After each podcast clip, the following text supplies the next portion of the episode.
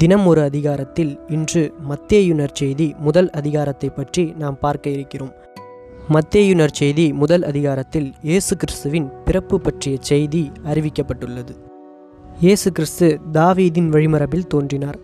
Abraham முதல் தாவீது வரை தலைமுறைகள் பதினான்கு. தாவீது தொடங்கி பாபிலோனுக்கு சிறைபிடித்து செல்லப்பட்டவர்கள் வரை தலைமுறைகள் பதினான்கு.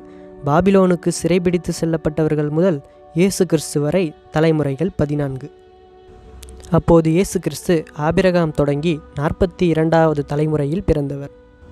இப்போது இயேசு கிறிஸ்துவின் பிறப்பு பற்றிய செய்திகளை நாம் பார்க்கலாம்.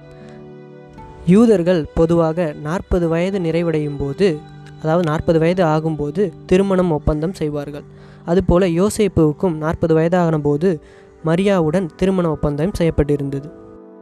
அந்த சமயம் அவர்கள் கூடி வாழும் முன் மரியால் கருவுற்றிருந்தது யோசேப்புக்கு தெரிய வந்தது மரியால் கருவுற்றிருப்பது தூய ஆவியால்தான் என்பது அந்த சமயம் யோசேப்புவுக்கு தெரியவில்லை.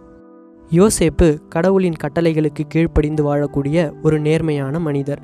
அதனால் அவர் மரியாலை இகழ்ச்சிக்கு உள்ளாக்க விரும்பாமல் மறைவாக விலக்கிவிட திட்டமிட்டு கொண்டிருந்தார்.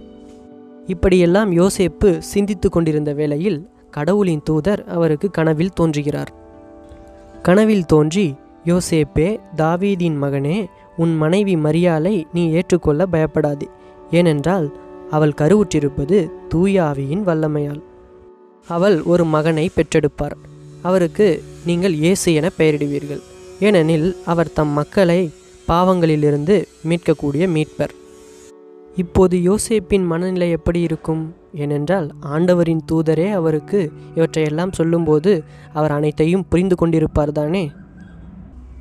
இப்படியெல்லாம் கடவுளின் தூதர் யோசேப்பிடம் கூடி கூறிக்கொண்டிருந்த போது இன்னொன்றையும் கூறுகிறார். இதோ கன்னி கருவுற்று ஓர் ஆண் மகனை பெற்றெடுப்பார். அக்குழந்தைக்கு இம்மானுவேல் என பெயரிடுவீர் என்று இறைவாக்கினர் வாயிலாக ஆண்டவர் உரைத்தது நிறைவேறவே இவை யாவும் நிகழ்ந்தன. இந்த வசனங்களில் இறைவாக்கினர் வாயிலாக ஆண்டவர் உரைத்தது நிறைவேறவே இவை யாவும் நிகழ்ந்தன என்று வானதூதர் யோசேப்பிடம் கூறுகிறார். அப்போது இயேசு கிறிஸ்துவின் பிறப்பு பற்றிய நற்செய்தி பழைய ஏற்பாட்டில் ஆண்டவர் இறைவாக்கினர்கள் மூலமாக மக்களுக்கு வெளிப்படுத்தியுள்ளார் என்பது நாம் இங்கு புரிந்து கொள்ள வேண்டும். மேலும் இந்த வசனத்தில் இம்மானுவேல் என பெயரிடுவீர்கள் என்று சொல்லப்பட்டுள்ளது. இம்மானுவேல் என்பதன் பொருள் கடவுள் எப்போதும் நம்முடன் இருக்கிறார் என்பது ஆகும். இப்படியெல்லாம் கடவுளின் தூதர் யோசேப்புக்கு கனவில் தோன்றி சொல்லி முடித்தவுடன் யோசேப்பு தூக்கத்திலிருந்து விழித்தெழுந்து ஆண்டவரின் தூதர் அவருக்கு பணித்தவாறே தம் மனைவியான மரியாலை ஏற்றுக்கொள்கிறார். மரியா தம் மகன் இயேசுவை பெற்றெடுக்கும் வரை யோசேப்பு அவரோடு கூடி வாழவில்லை இயேசு கிறிஸ்து பிறந்தவுடன் யோசேப்பு ஆண்டவரின் தூதர் தமக்கு கனவில் தோன்றி சொன்னவாறு அவருக்கு இயேசு என்று பெயரிட்டார். இதுவரை நடந்த நிகழ்ச்சிகள் எல்லாம் முதல் அதிகாரத்தில் சொல்லப்பட்டுள்ளது. இதன் தொடர்ச்சியாக நாளை இரண்டாம் அதிகாரத்தில் பார்க்கலாம்.